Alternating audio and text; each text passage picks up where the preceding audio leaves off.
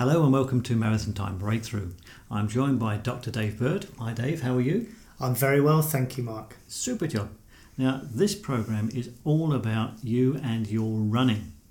Running marathons specifically because Dr. Dave is, I've got to say, one of the world's most qualified experts to talk about this. Dave, can you give us just a little background of your story? Absolutely. Um, first and foremost, let me lay out my credentials straight up. Mm. As you'd expect, I've got the endurance coaching badge from mm-hmm. UK Athletics, and I've also got a diploma in personal training. Mm-hmm. And also, because I feel that mindset is so crucial, I've taken the time and effort to become a neuro linguistic programming master practitioner, mm-hmm. and that is because I want uh, my clients and anybody who works with me to really be dialed into the psychology of what it takes to run a fast marathon. Excellent. So, not only are you qualified academically, yeah. you're also qualified practically because Absolutely. I know you're uh, quite a, a well performed marathon runner yourself. I am indeed. Towards the latter end of my career, mm-hmm. I felt that there was one chink in my armour, so to speak, and that was having a recognised marathon time or performance. And I felt that it did need quite a lot of effort because I was in my mid 40s at the time. Mm-hmm. And again, um, dealing with another skill I've got, I've done a hell of a lot of project management, mm-hmm. um, having worked in public sector for many years. And I applied those principles, Mark, to, to marathon training. I went out and I did the necessary due diligence and research. I went to running seminars, retreats, read countless books, some of them very long winded, but mm-hmm. they did have nuggets of gold in somewhere within those pages. And I came up with an approach and a training plan that worked. It worked for me, and over the coming weeks, it will work for, for the listeners and the viewers. And that is basically how I trained for the Florence Marathon mm-hmm. and came in in my debut marathon in 2 hours 38 minutes. Excellent. that was your first one? That was my very first marathon. That's not bad going, is it really? I, the caveat is, um, as you alluded to, I've been a runner for, for many years and in my 20s, late 20s, I clocked um, 346 for 1500 I did 65 minutes for the half, but mm-hmm. you know I was very proud of that half marathon performance because that was at my peak. But equally proud to come in in Florence in two hours 38 in my very first. But being me, I wasn't totally satisfied even with that. So six months later, having refined my experience and, and the good vibes that I'd got from that. Mm-hmm I um, did the Edinburgh Marathon and I actually finished third overall in yeah in a time of two hours thirty one minutes. So after that, I felt, and this is why we're here now. It was time to pass on all this good content and experience and, and mm. knowledge to to the to the audience. Here. Yeah, who is this show aimed at? What type of person is going to benefit best from looking at the information you're going to be presenting over the next few weeks? Um, any marathoner asking the question, my time is precious, so how can I train smarter? Right, okay, so you're going to be giving people um, really top tips to save time, to be more efficient with their training, and basically to get better results. Absolutely, and, and you can break that down into any runners that are super busy because I will help them free up that time and make every stride count towards a marathon goal.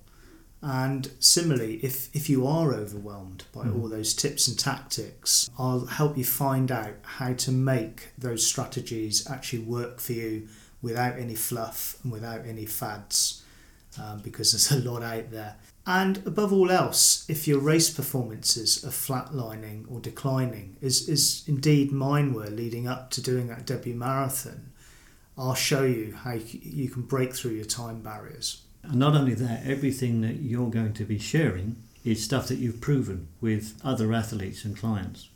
Absolutely. This this stuff genuinely does work and, and one of the things I was at pains to test was that what worked for me works for other people, the the athletes that, that I actually coach.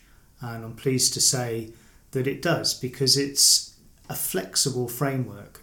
I don't stand for prescriptive plans. I like to take every person I work with as an individual with individual needs, training preferences. They've all got their own super busy lifestyle, Mm-hmm. and we work out what works for them. And I'm also aware that there'll be a lot of people out there that are worried about injury and burnout, Mm. and this show is going to reassure you and give you proven ways to make sure that you recover properly from your workouts. So as you can see, the information that you're going to get on this program is no BS, really up to the minute, technically sound, but more than anything, usable. And frankly, everything that Dr. Dave has got is eminently shareable with you as well. I think that's right, isn't it? Yeah, that's absolutely right. When I'm working one to one with my um, clients, either through a Skype call or even in person, what we're doing is we're working through their personal needs to get them prepared optimally for their marathon. As we go through that, inevitably, what we're also covering are the tactics, tips, and tools, as you said, Mm. that are very applicable to everybody. Excellent.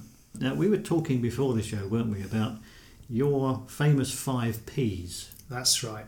Now, I know that they are a brilliant mnemonic for people to hold on to, Thank you. to um, remember really Mm. key elements of training.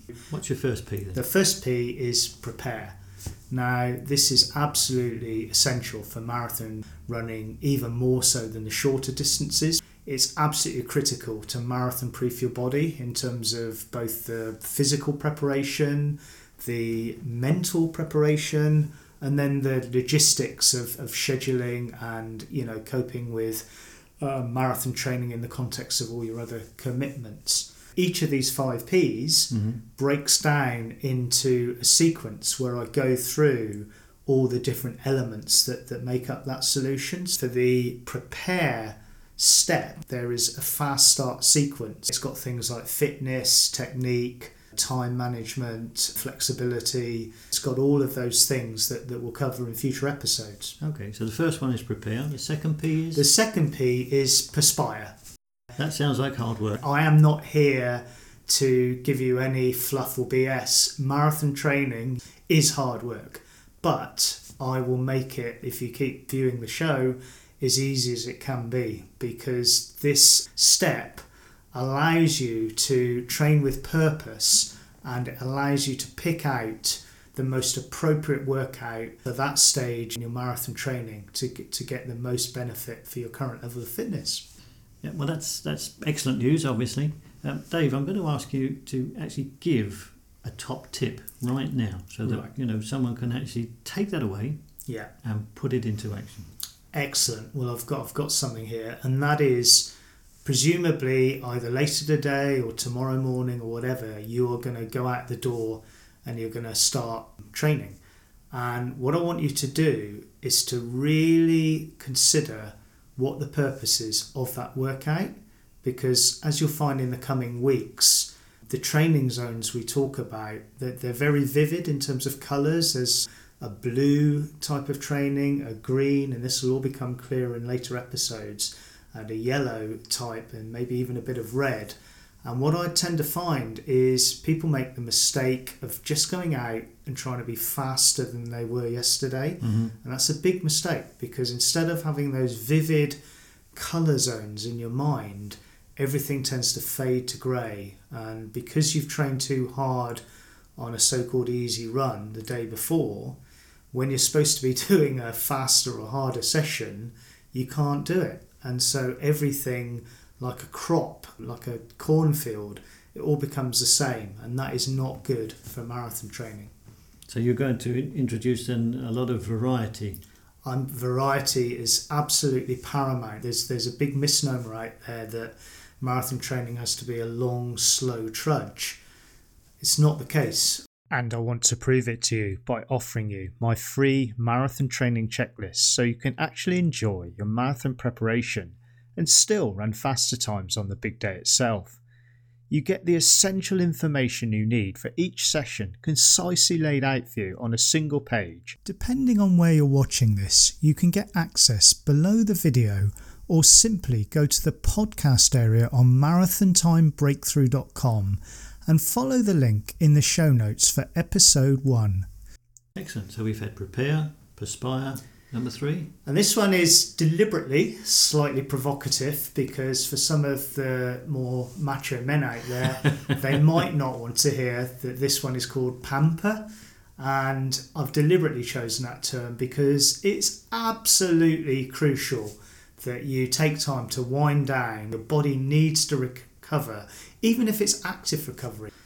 So it might mean doing some cross training. It doesn't necessarily mean complete rest. But the key point here is we are not pounding our body and we're not entering a state of overtraining. Excellent. So we've had prepare, perspire, pamper. You wonder what comes next, don't you? What does come next? Well, it's another P, and this time it's pace. And I don't necessarily mean the pace that we talk about in individual workouts, although that is absolutely crucial for the perspire step. What I'm talking about here is taking more of an overview of, of your schedule as a whole mm-hmm. and looking for those opportunities when you feel maybe you could kick on a bit, maybe you underestimated how fit you were. Mm-hmm. That's the that's the positive side of it or maybe you need to just kind of hold back a bit, maybe repeat a training week because you'll find I keep saying this again and again. Every plan that I set for the athletes I work with changes. Mm-hmm. It's it's basically a flexible framework, not a prescriptive plan. Excellent. So the last P. The last one is perform. So you can do all the great training in the world, you can have prepared and marathon proved your body and all the rest of it. But if you don't preserve your fitness in the final week and you get your tactics disastrously wrong, then that's all wasted. So this is an absolutely crucial step. They're all crucial steps, which is why there's five of them.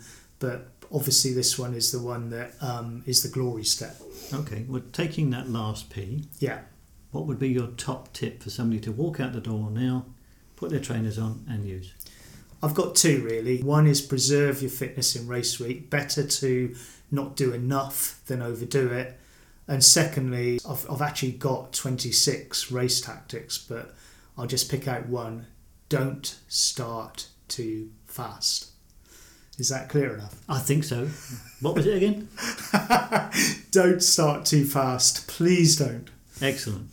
And also, um, in those tools and techniques that you've got, you've developed a whole range of uh, what I can only call avatars, really. That's right. Though I've reduced all of this information down to five major steps, within that, I've also defined 26 individual challenges and issues that marathon runners experience and have to work through and what I've done, just to make it more fun and to make the learning even more relevant, is I've turned them into these cartoon caricatures. Mm-hmm. But the reality is that they're all based on clients I've worked with and some of the challenges I've helped them overcome.